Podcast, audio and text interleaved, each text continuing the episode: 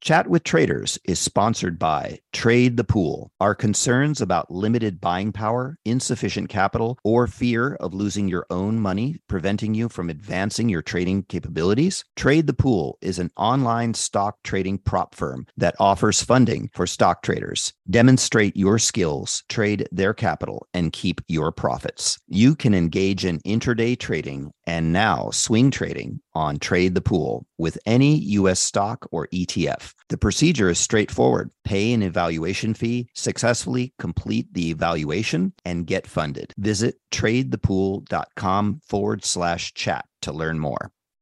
You've seen the headlines. Bonds are making a comeback. But if you've ever tried to invest in bonds, you know what a clunky, complicated, broken experience it can be. That's why at Public, they took fixed income and fixed it. Now you can find, evaluate, and buy thousands of bonds with an investing experience designed this century. Add fixed income to your portfolio with corporate, treasury, and municipal bonds. Go to public.com forward slash bonds podcast to get started. This podcast is sponsored by Public. Full disclosures can be found at public.com forward slash bonds. Markets, speculation, and risk. This is the Chat with Traders podcast, hosted by Aaron Fifield. What's up, team? I hope you're doing just fine. My guest for this episode is Bryn Kelly. Uh, Bryn is an electricity, natural gas, and crude oil trader who has spent the majority of her career on merchant trading desks for the likes of BP, amongst others. She has also been a prop trader and has experience as a hedge fund portfolio manager also. A few of the key topics we hit on during this episode include Bryn's responsibility as head of trading desks, how she taught, trained, and managed newer traders, and an overview for how Bryn trades relationships using fundamentals and macro trends, and plenty more.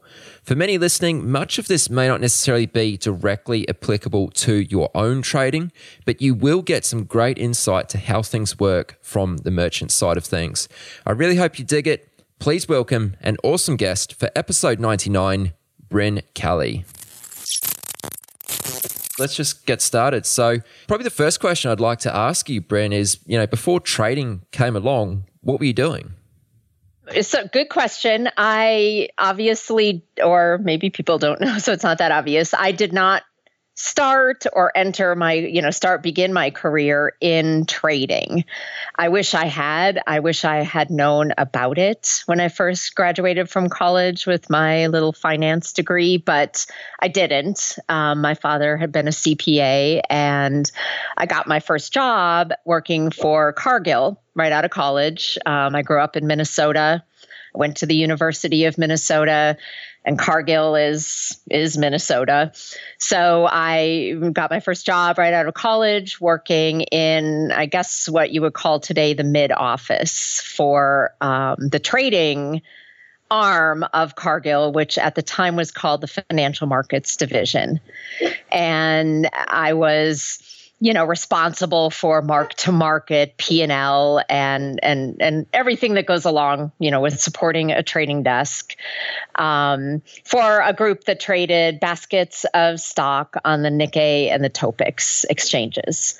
Very very manual at the time um, but i don't want to date myself too much.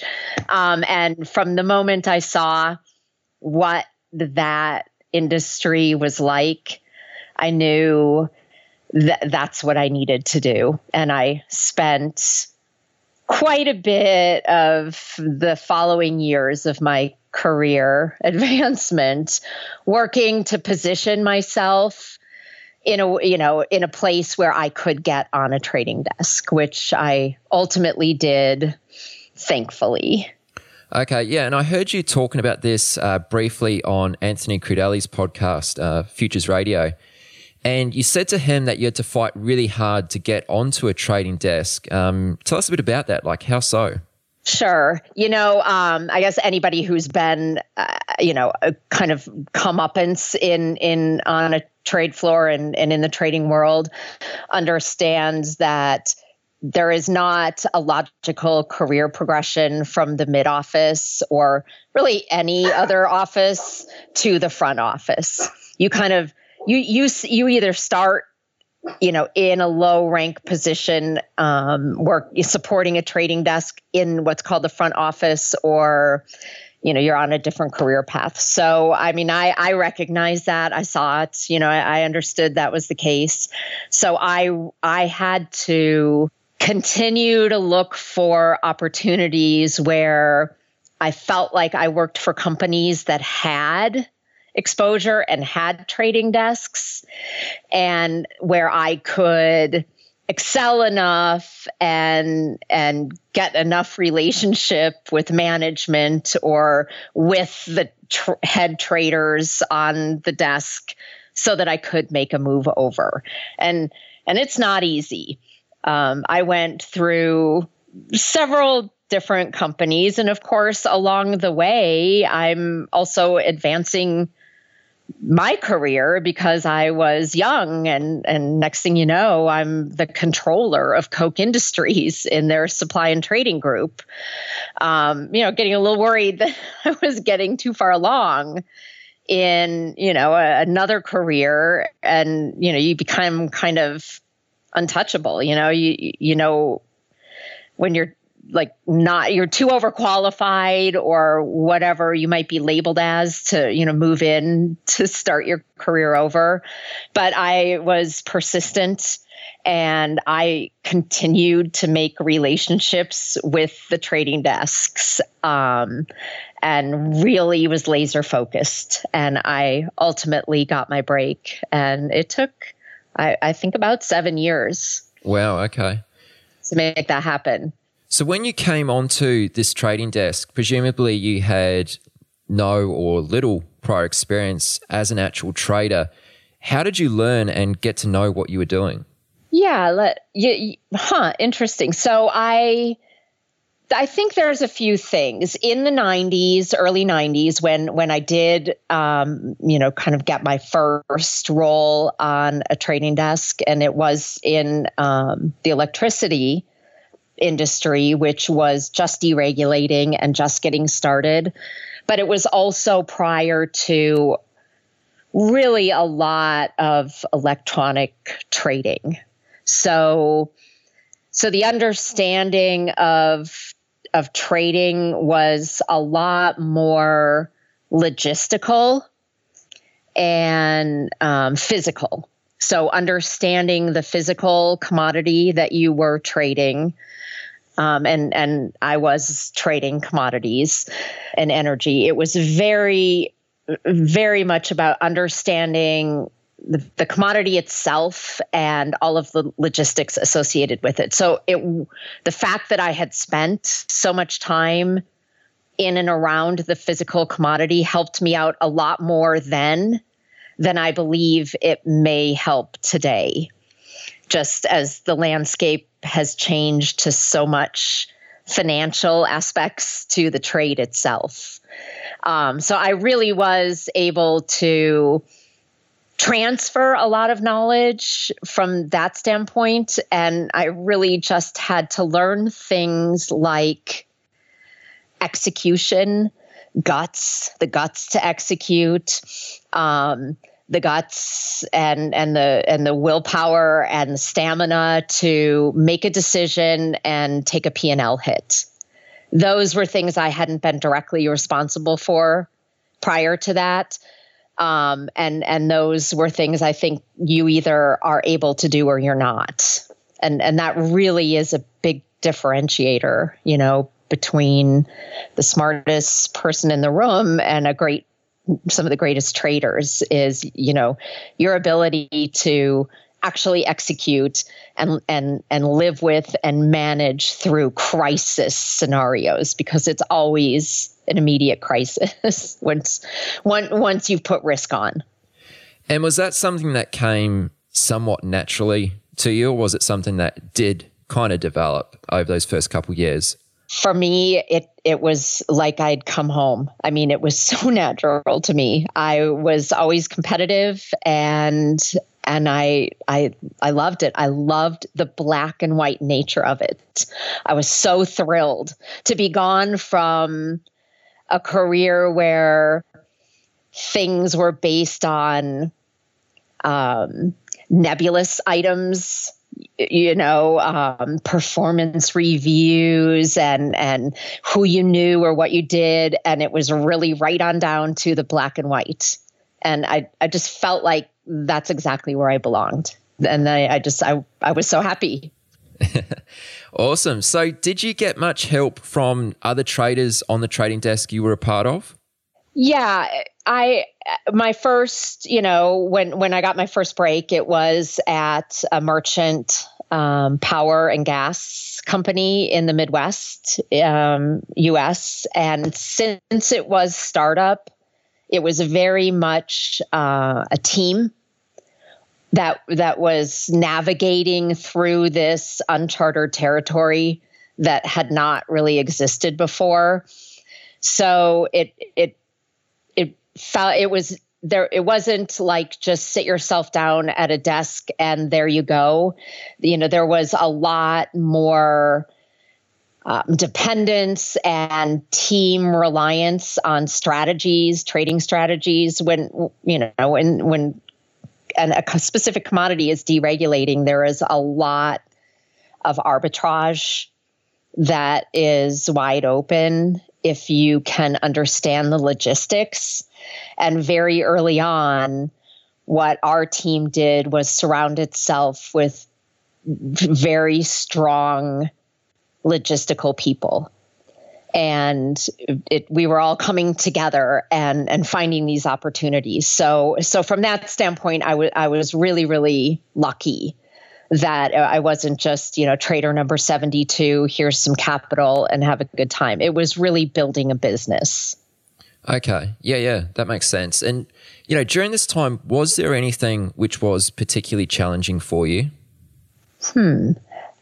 I, you know, the landscape did change enormously in the 10 years. I, first in my first 10 years and it actually has changed enormously in the next 10 or 15 years and that's always a challenge um, the market went from no transparency to some technology and transparency.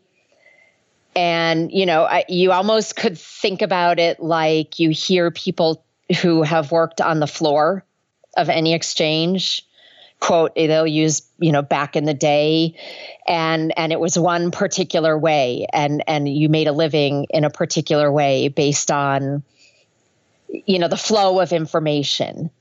And the same thing happened you know especially in electricity but even you know in in all of the commodities there was a period of time where if you could make relationships geographically across the US you could make money.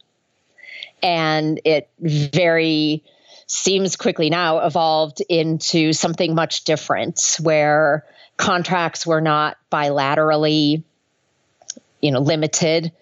In the beginning you only could transact with people via a bilateral contract. So it limited the amount of people who could be even playing who could show up at the table. It wasn't like you just opened up an account and and posted some margin. I mean you you had to negotiate with another firm's credit department and individual bilateral contracts that you were you know backing all of your trades with. So there were a lot less players a lot less transparency and and that that was that was definitely a challenge was was can, can you move from going back to the example of the you know the floor to when it went upstairs quote unquote and and everything was electronic.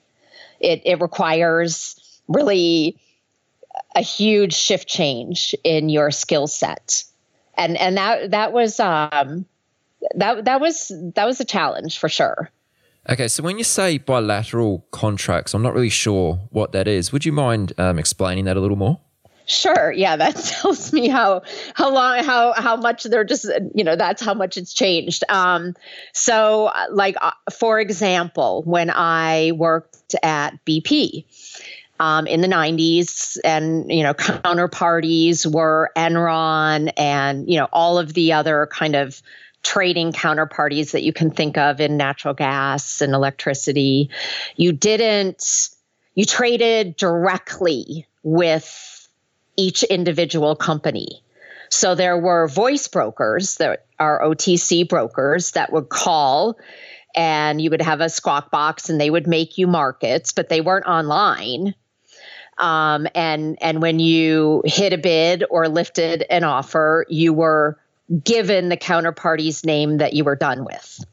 So you could transact with people in the market that you had set up a bilateral contract, meaning that we can purchase and sell to your company via our credit rating, via posting some collateral with that other counterparty. So every single credit relationship was individual. And when you were transacting, you were transactly transacting specifically with the um, the counterparty, not with a clearing bank. So it was, I mean, looking back now, completely inefficient, right? Because you were having to post collateral with a lot of different people. There was no margining on these contracts. Um, so there was just really a netting of purchasing and sales. And even in the very beginning days of, like, for example, Intercontinental Exchange, when you, you hit a bid or lifted an offer, your trade ticket revealed to you who your counterparty was. And it was not a clearing bank, it was a physical utility purchasing and there was a lot of knowledge in that. There was a lot of knowledge available once you found out what counterparty you were transacting with that that just doesn't exist today. Yeah i, I had no idea. Um, so yes you spoke about working at bp there. I'm really keen to spend a little bit of time on that. So what exactly did you do at bp like what was your role there Okay, so so just just to preface that with most of my career history in energy trading has been on the merchant side and BP is an example of that. So BP had a merchant trading group meaning it was unrelated to their core asset business but it certainly you know enhanced you know the or you could consider it a diversification of of um, the business that they were in. So for me specifically, I was in their gas and power group, which was in Houston. Um, it wasn't my first merchant group that I'd been involved in, but but when I started there, they had just recently BP had just recently purchased Amoco and and hence that's why the office was in Houston because Amoco had had that's where their core business had been, and they were primarily Amoco was in natural gas. So BP had a merchant trading group called BP Energy Company, and it's was primarily uh, electricity and natural gas trading on a speculative nature. So it was not trading any of BP's production. Um, it was, you know, the the group didn't own on it, you know, any assets per se. Now they they did get involved with moving production that BP had, but it, it wasn't. Um, you know, it, it really, other than molecule flow, it, there wasn't a lot of proprietary information that that you had. So it was a speculative group and and I ran the electricity, the Eastern electricity desk. So over the course of the you know how five seven years that I was there, we um, I built from two team members really up into a fully integrated desk that consisted of real time electricity traders all the way through to term electricity traders. And what we did was try to make money. We essentially, I set the desk up to look like a virtual power plant. So if you don't actually own a power plant and you're not having to dispatch electricity and deal with real time flows of electricity and moving power across the US to various grids, if you have a real time trading desk which which is staffed 24 hours a day 7 days a week on two shifts you essentially can look like you have a power plant by buying and selling every hour on the hour. Um, so you're you're basically calling utilities all around the U.S. purchasing their excess or selling to them if they have a deficit, and then sourcing it um, speculatively in in a way, but it's via your relationships that you have across the country. I mean, you're taking price risk on an hourly basis. All the contracts are firm with liquidated damages. So, so it, it's very interesting. So, so I ran everything from the you know r- real time hour to hour group all the way through to supporting a marketing desk and and you know taking risk out 10 to 20 years. So, on the other end of the spectrum, there would be a, a marketing group that also worked, um, you know, for this BP Energy group that would go out and meet with utilities or you know, users, long-term users of electricity and and try to do a 10-year deal with them, sell them power for 10 years that was shaped, you know, a specific way that was different than you know if if you look at a, a Henry a NYMEX contract, right? Like if we'll take natural gas for example, it's ten thousand MMBTUs, and even more specifically, it's ten thousand MMBTUs per day is generally the delivery at Henry Hub. But marketers will be out meeting with people across the US and they might find a customer that needs 6,000 in the evenings and 22,000 during the day, but you know, the option not to take any on Sundays. And they come back to the trading desk and they say, I need you to give me a price on this. So, of course, as a trader, you have to be out in the market. You have to know um, what's going on, what basis exists between different locations, and you have to provide a 10 year non standard price that requires different volume optionality and whatever to this marketer. And if the marketer goes to the customer and the customer you know accepts the deal then as the trader you now have this deal on your books and so you end up with an accumulation of non standard deals that you have to figure out a way to hedge. Um, and when you ultimately go to delivery with them, you you know have to optimize and and figure out how to make money off of it. So there there's it's a pretty diverse role when you're in the merchant side of the business and the hub products that are listed on the exchanges are really such a small part of it. Yeah, so I mean, it's safe to say that most of your trading there was done off the exchange, right?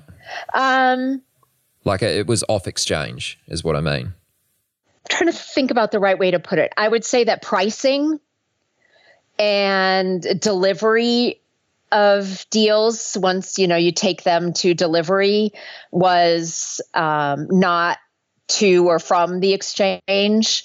The exchange is certainly used as a price benchmark. So you have to be very familiar with, for example, if I was pricing a deal in the Northeast with the cost of, you know, pipeline capacity in the Northeast and how much risk you're willing to take um, on that pipeline capacity in a winter month. So there is a lot of there's a lot of pricing of deals that are off exchange, but risk is you know laid off generally at hub locations. So I don't know if it's exactly that it was so much off exchange. It's just that's only one part of it. You know, any merchant portfolio does not consist even even a producer of any commodity. You know, they don't get the exchange price. Their wellhead or their generation point of the commodity is nowhere near where the delivery point of the exchange contract is. And so while you might think that natural gas is three dollars at the exchange, you you know you it's uh, well known that producers up in the Pennsylvania area are getting a third of that because it costs them two dollars to get it to the delivery point at the exchange. So everything is relative to the exchange, but it doesn't, you know, change the complexity of the story. Okay. Yeah, yeah. So when you talk about, you know, having to actually make deals with other merchants, yeah. How long would that take you to actually put a deal together and close that deal and actually make the transaction? Like what sort of time frame are we looking at? So long so so marketing deals can take a long time to get to the pricing of the contract. Um, from the day that a trader gives a price, that price is generally good for a few hours, a few, you know, overnight potentially.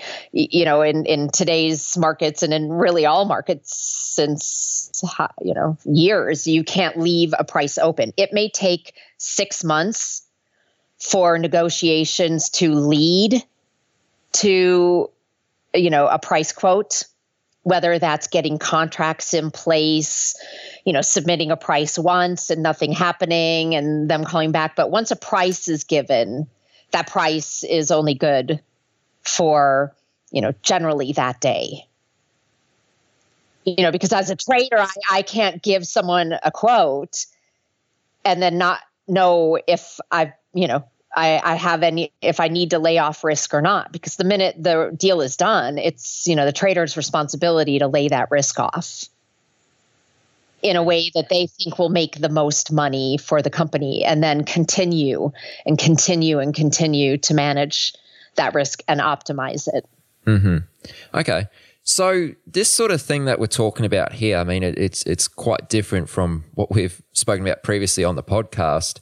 Is this kind of the real reason why futures commodity markets exist?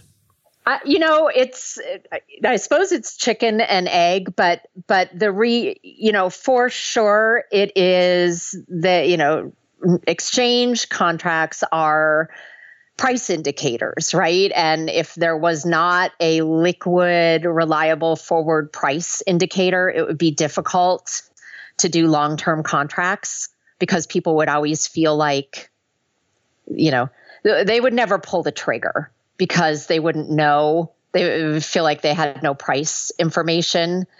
Um, and it is certainly a reason why a lot of the futures contracts move. It, it's always based on, I mean, sure, there's speculation day to day, but in reality, there are real consumers and real suppliers doing long term deals in the market. There is an airline purchasing, you know, two years worth of fuel supply from a bank let's just say. And now the bank has to go out and hedge that, right? There is a, a utility locking in their you know gas for their power generation and so they have to go out into the market then whoever sold it to them right and and lay that off so it's it's a constant push and pull of are there are were a whole bunch of supplier deals done in the market or a whole bunch of producer deals done in the market because of course they're never going to be done at the same time but generally who those deals are done with is how you can understand you know what will end up showing up in the market. I mean, so many of these deals, I mean, for a long time and, and probably even still today, airlines haven't had the best credit and the best balance sheets. And really, even producers, small producers, you know, it's not as if they can just go out and sell the exact price on the exchange. Uh, you know, they're delivering a product that is interruptible, right? If you're producing natural gas and you're selling it to into the market and your well, something happens to your well, I mean, you're not going to have that production. And so it's interruptible. When you're selling your product on an interruptible basis, you're not going to get as much for it because the exchange products are firm with liquidated damages, meaning that if I sell NYMEX natural gas futures and I deliver on that and I my supply gets interrupted, whoever I sold it to has the option to go in the market, purchase supply at whatever the prevailing market price is and bill me for it. And producers are not in that business. So when we talk about producer hedging, what they're doing is selling to an intermediary that's willing to take that risk. So they're going to give them less money for their Cal 2017 product. And then they're going to take what's called the firm or interruptible to non, you know, interruptible to firm risk. And and it and there can be a lot of different you know basis in that. It, it, was one of the fundamentals of the you know first three four years of electricity trading that that i was involved in and not just me but you know the industry. You bought electricity generation from a utility on what was called non-firm and then you sold it into the firm LD, liquidated damages market, which is what all exchange products are, and you take the risk that you'll be able to resupply it and you'll make more overall than you'll lose. But you know, people don't think of that when they talk about producers hedging. Producers just don't get to go out and sell 100% of their production into the NYMEX firm market the, you know they they have to sell either to a bank intermediary that will accept their C rated credit or triple B minus credit, they'll give them a huge haircut. And they'll also give them a haircut because their product is interruptible. So there's, uh, you know, I, I find it very interesting just listening to high level commentary that's done on on some of price action on exchange products because that it's really only relative to people that are not going to delivery or aren't you know are willing to take that risk the firm to non-firm yeah yeah i mean this is all very interesting and, and much of it is, is quite new to me so no very interesting are you a developing or seasoned day trader who trades the US markets? Is the only thing stopping you from getting to the next level is having enough capital to trade? Trade the Pool is a unique online stock trading prop firm that funds stock traders worldwide not having to risk your own capital can help you focus on other things like making better decisions on your trades. There's no PDT rules to worry about. You got more than 12,000 stocks and ETFs to trade, long or short, and professional tools at your side. How you get funded is you show them your skills through a straightforward evaluation process. Once you pass the evaluation, you get funded and trade with their pool of money and split the profits. Don't let the lack of buying power, capital, or fear of losing your own money prevent you from taking your trading to the next level. Visit tradethepool.com slash chat to learn more. Another day is here and you're ready for it. What to wear? Check. Breakfast, lunch, and dinner? Check. Planning for what's next and how to save for it? That's where Bank of America can help. For your financial to-dos, Bank of America has experts ready to help get you closer to your goals. Get started at one of our local financial centers or 24-7 in our mobile banking app. Find a location near you at bankofamerica.com slash talk to us. What would you like the power to do? Mobile banking requires downloading the app and is only available for select devices. Message and data rates may apply. Bank of America and a member FDIC. You know, in a number of roles that you've had over the years, I was I was snooping through your, your LinkedIn profile before we got on this call, and I noticed that you were hiring and training new employees in uh, several of your the roles you've had. Were you training traders specifically? yeah, if we're, if we're going to talk about the past 20 some years in trading, then yes, it was um, any, if I ran the trading desk, um, I was responsible for the hiring and firing of everyone on my desk. And that could include P&L analysts, so clerks that, you know, entered trades and and did, you know, that kind of thing um, to you know traders that i would bring right onto the desk so absolutely i mean as the head of the desk you're responsible for um take you know how wherever it is that uh, experience level that you brought them in um you know training them. And and and it's a hard job you know you could be having your own bad day trading but so could three of your staff.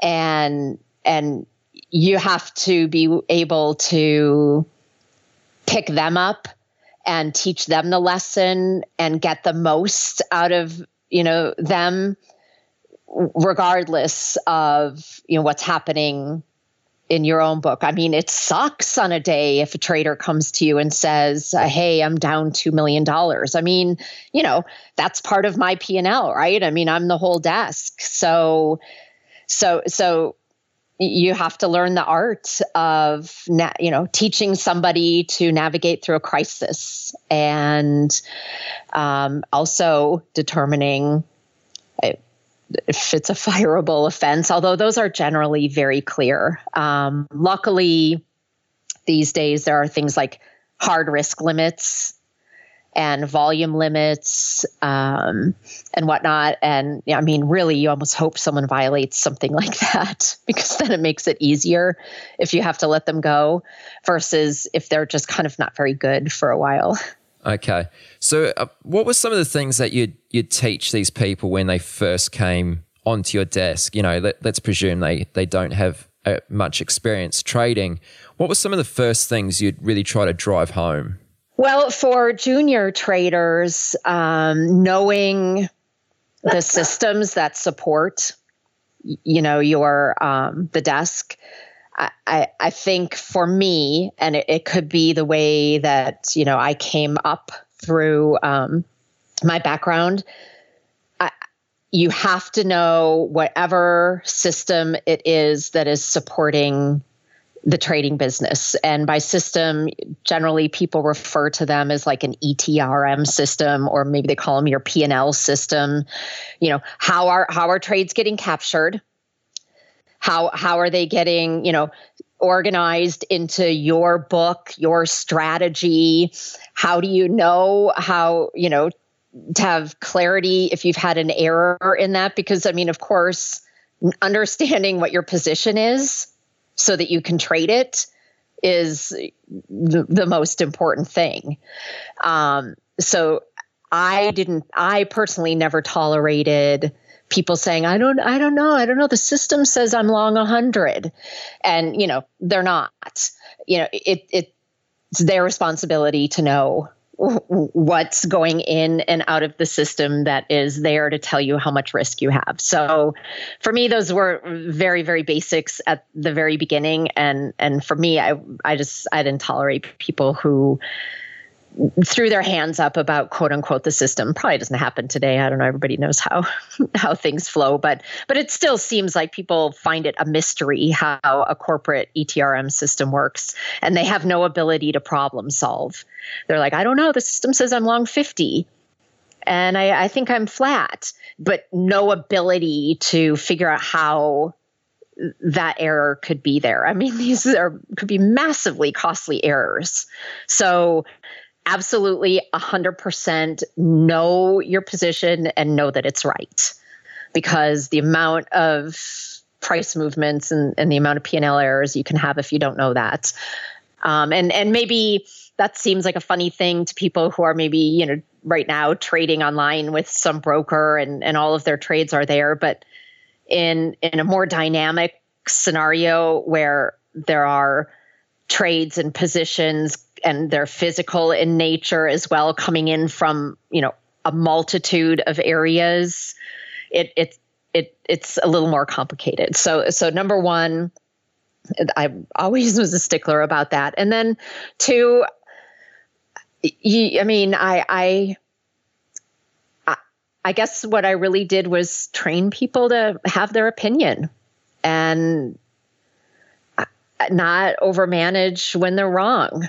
Um, it, you know, I teach them things that I look at, indicators that I look at, suggest, um, you know, market thoughts, but you don't want a clone of yourself. So it, you know, it's definitely about getting getting someone else's thoughts out of them and and giving them enough confidence in those thoughts. You can't really there's no manual, you know, there's no you, you just learn the commodity and you learn the flow and you learn it by sitting there and, and you really learn it by, you know, your holy crap moment when you're, you know, you now you're responsible. So, so yeah, I mean, so you spoke about a couple things that almost frustrated you there. Um, how many of the traders came through, like, were able to do this? Like, were there traders who just didn't get it? You got frustrated with them and they ended up making some errors and you had to give them the boot. I mean, how many traders kind of made it? How many didn't? Like, what was, I don't know if success rate is the right word, but that's kind of what I'm getting at. Huh, I don't know actually that I've ever looked back at it and given it a percentage number. Um, I have fired my share um, of people who weren't cutting it. Um, and in it, I've also moved people to roles that maybe were more suitable to them. Um, you know, there a lot of times the way a trading desk can be structured is the hierarchy seems to go from like scheduling or ticket entry or you know very you know more manual type of data collection um, roles to shorter term trading to longer term trading. And and so many kids starting on the desk sort of thought as soon as they were you know a long-term trader then then they were you know that was the right progression. And i can't tell you how many times you know there'd be some young trader who was responsible for just trading you know like one month and in right? That was they had a short term duration who believed that the longer term duration was, you know, where it was at. And, you know, I'd give them a chance and you'd find out that that wasn't the case. And so a lot of times it was just educating and moving them back into the shorter term role. I always felt and tried really hard to make it known that as long as you're making money, it really doesn't matter which part of the curve you're trading you know so don't try you know to be at a different part of the curve. I mean a bottom line is a bottom line but uh, you know that that did happen a lot where people tried to come you know they wanted to come to the next table and didn't have the skill and they were either fired you know or demoted that's really interesting. So, why do you think it was that the, the shorter term traders wanted to become longer term traders? That seems really unusual. I think there is a majority of structures that can exist at companies um, where the longer term traders have exposure to more capital, have access to more capital. I mean, it just takes more capital to commit a 10 year deal than it does to commit a one month deal. And so the stakes can be higher as far as, you know, your P&L targets. And so the money, the the payouts can be hard, higher. However, those are the people that also get fired more often too. I mean, you know, you you have to understand that you know the higher your P&L targets are, the first one you are out the door. But but there are so many structures that exist in the industry where where the term traders get paid more. Um, so because they have access to more capital, but that that you know that's it's not always the case, and I think you know it, it was my responsibility to to, you know to guide and and to make sure that somebody who was just trading next day or next hour power um, had this you know same drive and understanding you know and access and the ability to deliver to the bottom line. Um, there are some schedule things that are crappy about the shorter term duration you have as well. So you know if you're working on a real time electricity desk you know you're on 12 hour shift work so of course you'd want to get off of that right and move up to a day job versus working, you know, 6 p.m. to 6 a.m. four days in a row, then off three. You know, I mean, there are some schedule things, as in any, you know, sort of career advancement, right? Whereas you move up the ladder, there maybe is some more flexibility. Um, and, and and and the assumption is there's more money, but I, you know, I would argue there isn't always. Okay. And why do you think it was that some of the shorter term traders found it difficult to transition to more longer term trading? Um, you know, the knowledge isn't necessarily transferable on the fundamentals that that makes sense in the shorter term versus the fundamentals that make ter- sense in the longer term. They're just they're very different and and if i if you want to get really granular you could talk about uh, if you were thinking about electricity or even like cash natural gas, right? Next day natural gas. The fundamentals of the pipeline relationships and the capacity available and weather um, is very different than the fundamentals that would drive a Cal 2018 trade. Um, you know you're looking you could look at interest rates in 2018 you you could be concerned with LNG you know you're there there's there's a different it's it's just a different set of market influences. And and I think that can catch a lot of people making that move. They they've got their arms and and they they really are good at the fundamentals that drive the short-term market. Um and and it, it it's just not the same yeah, no, that, that really makes sense. Actually, that's a, that's a good answer. So, you know, bringing up to bringing us forward to current times now. You know, what's your current situation, and what type of trader are you today? So, having spent my almost all of my energy trading career in merchant roles, I definitely am a much more fundamental trader in that I care and I pay attention to and and I guess the way I trade revolves around relationships. Relationships of one thing to another. Um, because that's how my whole experience evolved, whether it was the relationship of power at point A to point B, or it's all the way, you know, evolved to a, a frac spread, right, or a heat rate between electricity and natural gas, or you know LNG, or you know gas in one point or another, or you know as ethane factors into the picture. I really, um, my approach is that I like the bigger picture and I'm always interested in how relationships are changing. And and I mean, I'll even call algorithmic relationships part of that. Um, so that's that's how I look at the market. I have done a couple stints at prop shops. For I, I don't know if it's just because that's that was not how I came up.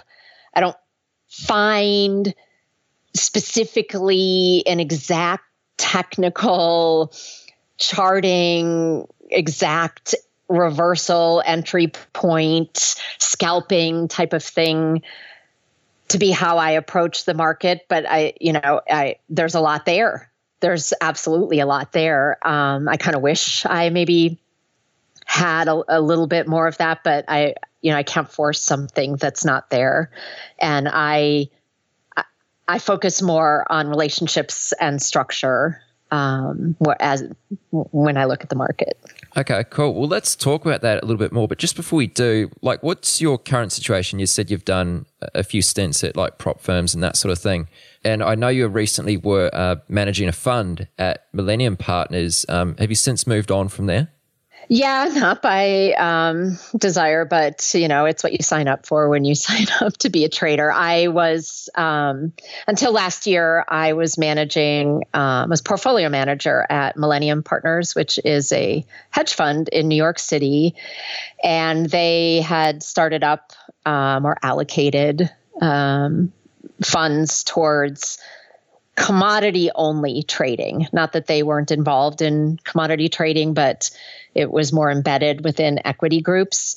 And I was their first electricity trader.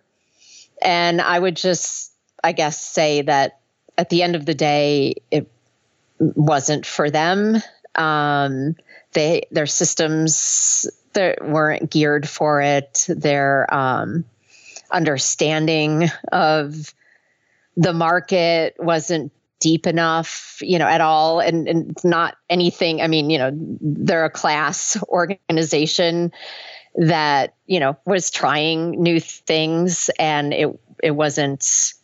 I, I would say they weren't probably quite ready for it, and good for them for knowing that they weren't. Um, that they're they're just it it it's one thing to have a corporate system to handle equities and um, debt. It's another thing to have a system that can track the hourly flows of power, and it and it's very complicated. And and I've even written prior to you know one of my prior um, roles. I went to work for a software company as a subject matter expert and designed from scratch an entire ETRM system just for power because it, it is that complicated to uh, model and and handle. So so you know they they gave it a shot for a year and and this the black and white world uh, you know they're just they said not for us so so i'm back to as as most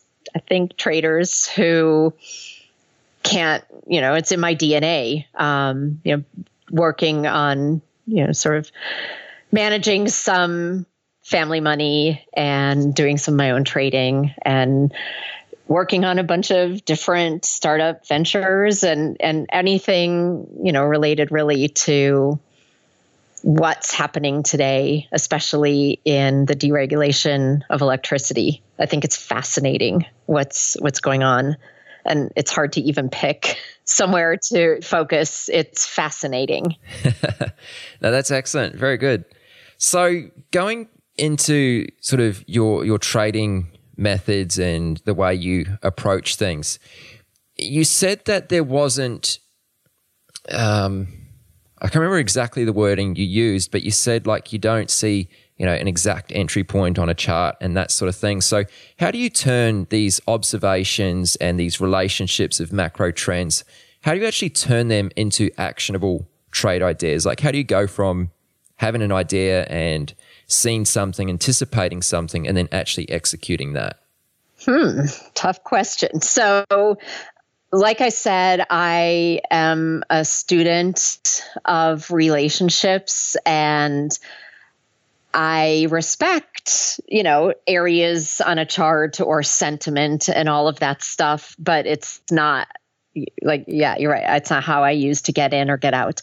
I find um, a few things can tell the story pretty easily, and that is time spreads. So calendar spreads along the curve. And and I, you know, just like you know, not you you can be right or wrong, but for me, um, you could take an example of the situation this summer in the United States with natural gas and the structure of the price curve, and how do you translate that into something actionable? And all summer, we saw the daily cash prices exceeding um, really the balance of the month or the next, you know, fu- the prompt con- futures contract. And to me, that is actionable because that tells me what will happen with storage operators and and uh, you know, uh, luckily it played out, right? You the if if cash caught if if you own storage and you could either buy some natural gas in the market today that costs more than natural gas for delivery in the next futures month, you're just going to wait.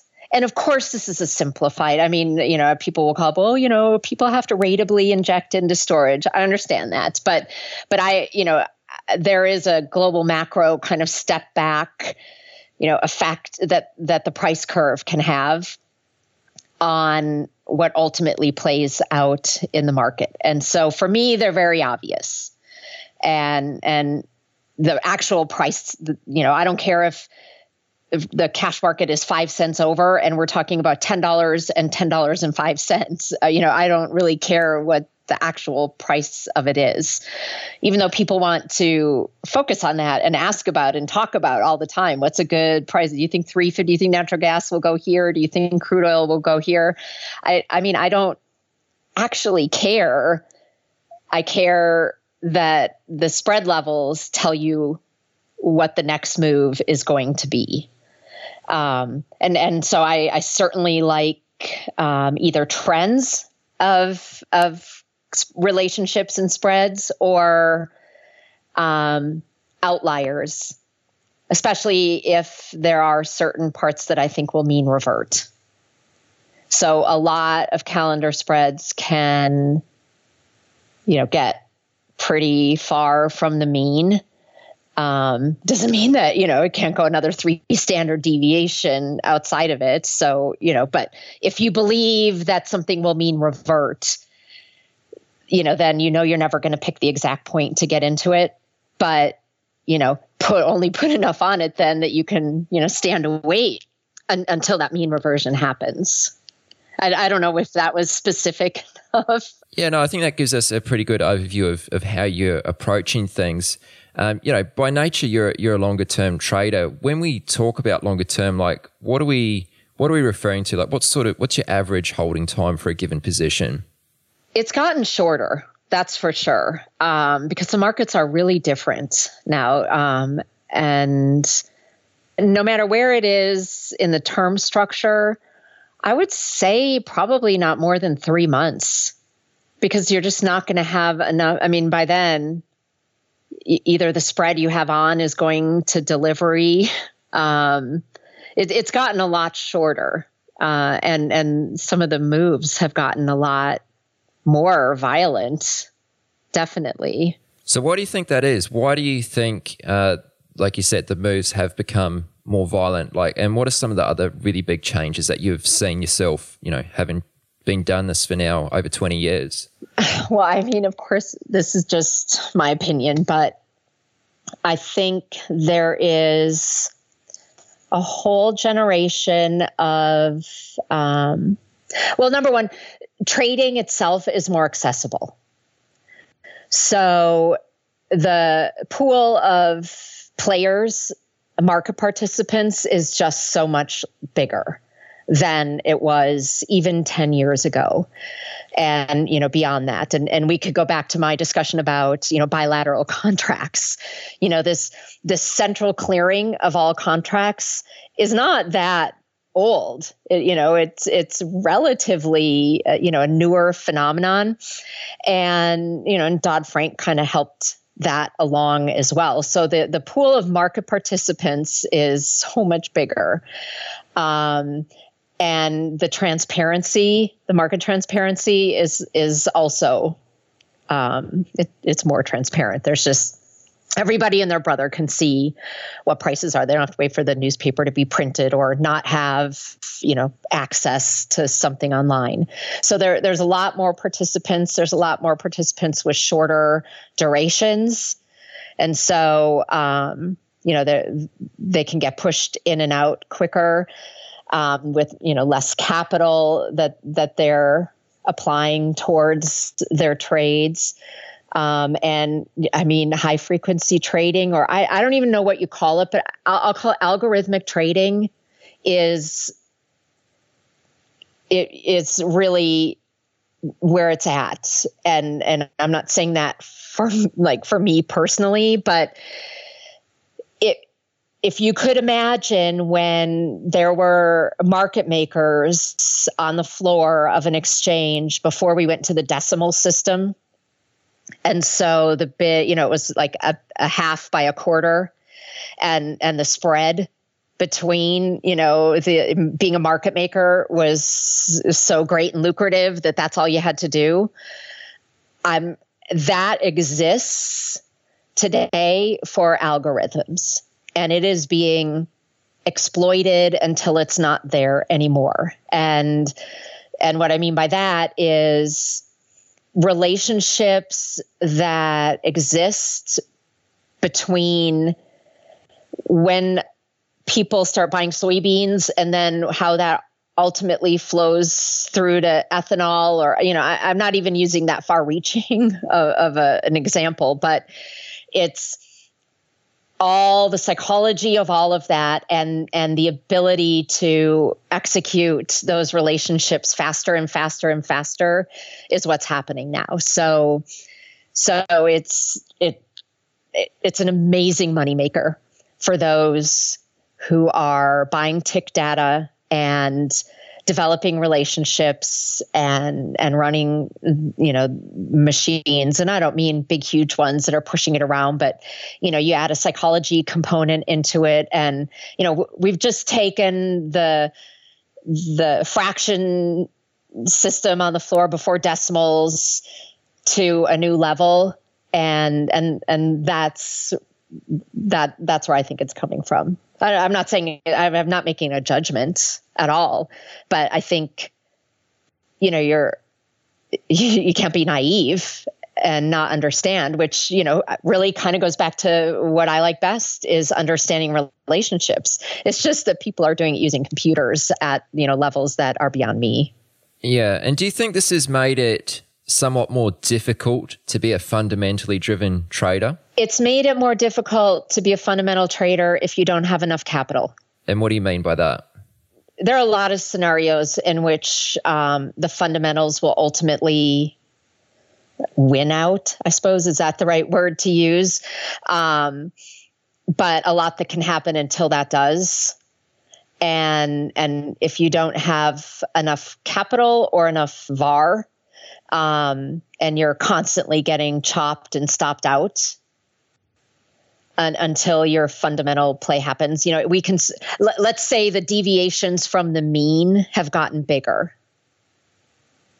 And so if if you have a 10 million dollar var and and you can ride, you know, that 50 million dollar P&L swing or you can ride that until you come back and and make you know your money instead of having to stop out and then try to get re in i mean then you're just chopping up your capital the whole way. So so the tolerance to um you know take take those hits.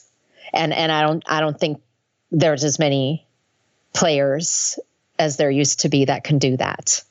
Or it's very concentrated. It's very very concentrated. And even hedge fund structures aren't as much like they were in that they silo out allocations of funds so that any one group may not have, you know, as a whole, there, it's a lot of money, but individually, um, risk limits, you know, they keep being parsed down further and further.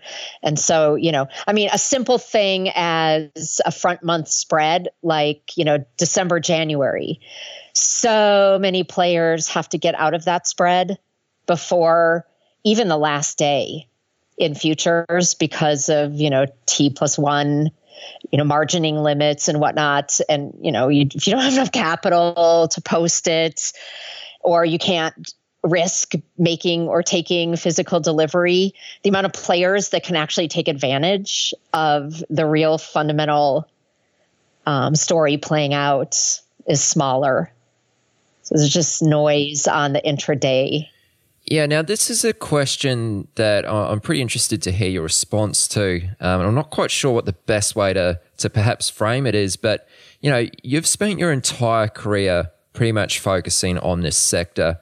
How well would you say you can actually read the market? Like, are you often surprised by certain things that happen which are opposite of what you'd anticipated? Or does something like that really happen now? I, I can say that I'm not surprised, but I wouldn't want anyone to mistake that for that I get it right.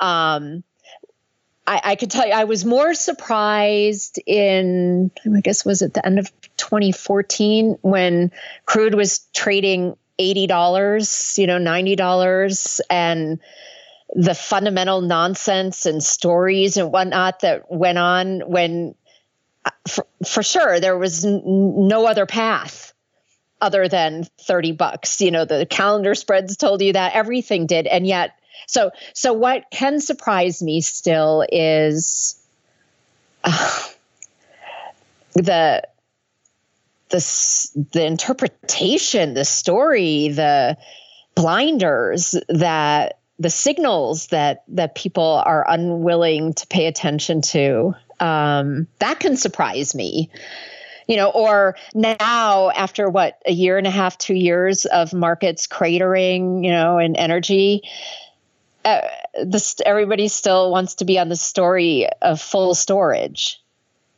you know it's like move on. There's yeah that's but but full storage after two years is not the same story right? As after people have had to try to cut and and do this and that. So i guess it does yeah i guess what is continues to amaze me is interpretation of of the story from the market. But i but i don't i i I'm certainly not saying that in a way that I'm, uh, you know, I, that means I get it right. You know, it's just um, the fundamental story is pretty, can be pretty obvious, but, you know, you, you can't trade fundamentally alone either. That you'd get killed. Of course. Yeah, no, I think that's that's a good response. So, Bryn, I'd just like to ask you a couple more, I guess, sort of more general questions, which might be uh, really helpful for anyone who's listening to this podcast. You know, anyone who might be an independent trader who is sort of just coming into things. Like, what would you say to someone who is entering this business of trading? What would you say to them to ensure that they have realistic expectations? Okay, good one. So, and and I heard you say independent. So, at some levels, are you talking about someone who might be just trading from home? Let's say that trading on their own.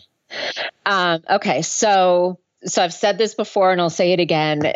You have to decide if it's if you're trading, you know, from on your own, if it's your hobby or your actual business because a lot of people have a hobby of you know restoring cars or you know whatever it might be but there is no chance they could ever make a living at it because it would take marketing and buying you know setting up a shingle and advertising and blah blah blah. You get this, you get the gist, right? So, I mean, do not for one minute, you know, misinterpret. You know, you, you decide is it a hobby or if it's a an actual business, and and you need to check yourself all the time if you're deciding that it's a business.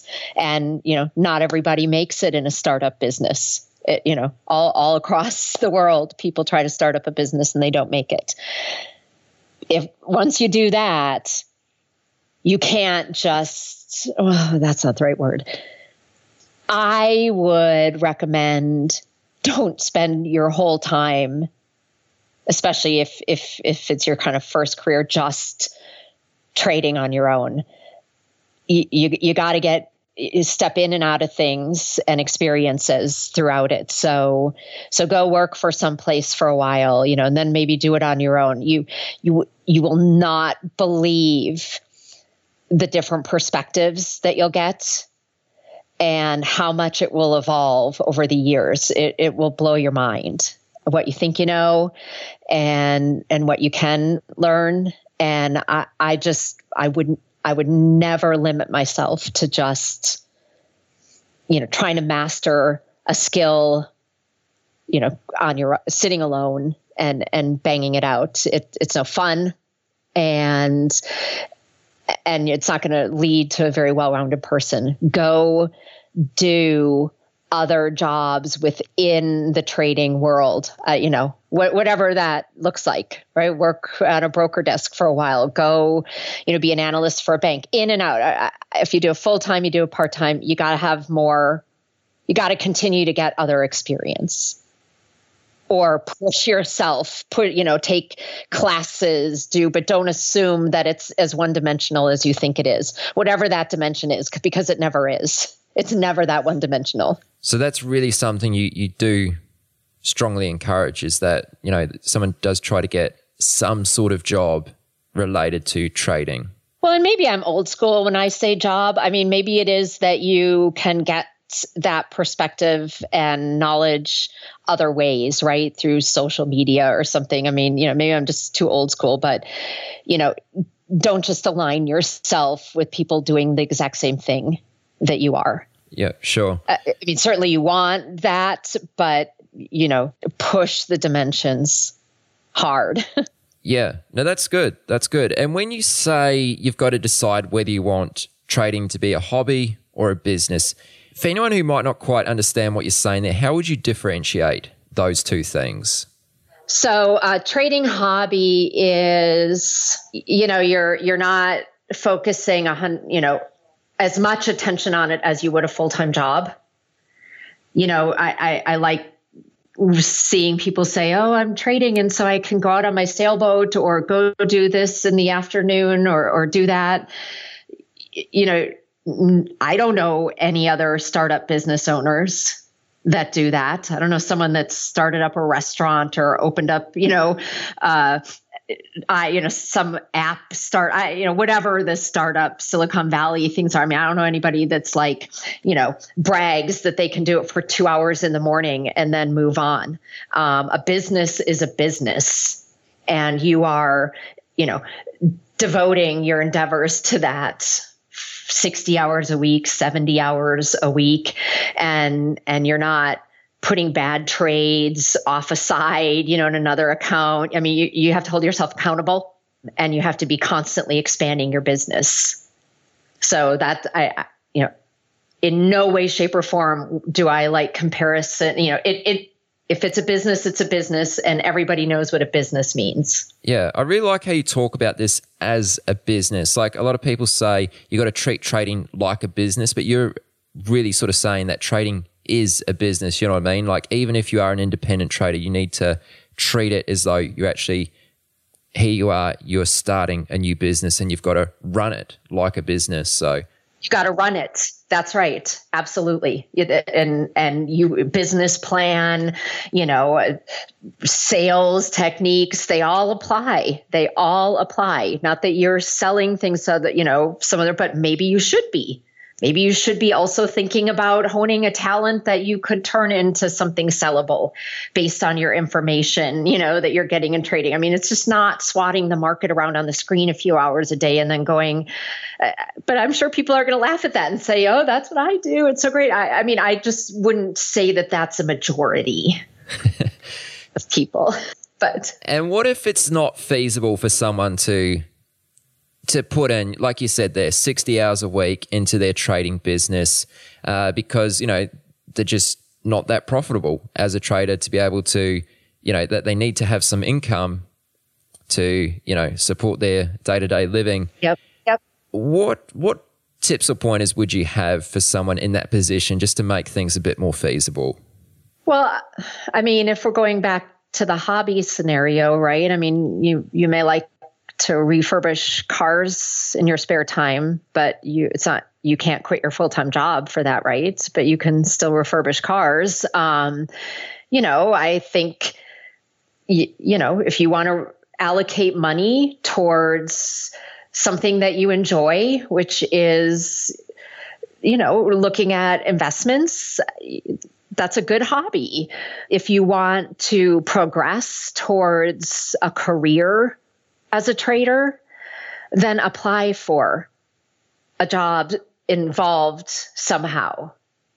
Um, so because it if if that's the thing you need, right, an income, then go be, you know, a, a please i'm just using examples. I don't mean these but right like a clerk on a desk or an analyst or intern for something you know and uh, you know and join an investors club something right? I mean if if that's what you're trying to progress to then then you know work your way into it just as you would try to work in your way into it from any hobby that you had that you were trying to turn into something you wanted to make a living off of.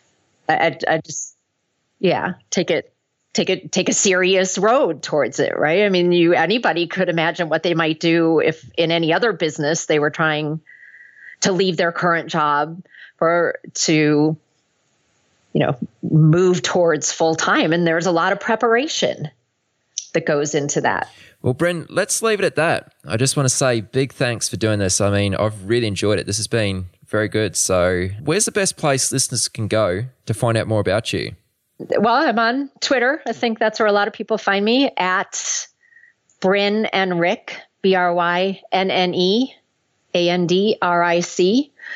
Or yeah, that's that's that's a great place Twitter. to find me. I, well, I mean, you can, you can check out my LinkedIn, but yeah, I'm on Twitter. Um, at the moment, the only time in my career where I have been able to use Twitter, um, you know, when I've never been allowed based on corporate um, employment to actually speak via Twitter, and I'm just taking full advantage of it and and trying to get my market point of my my market research style out there.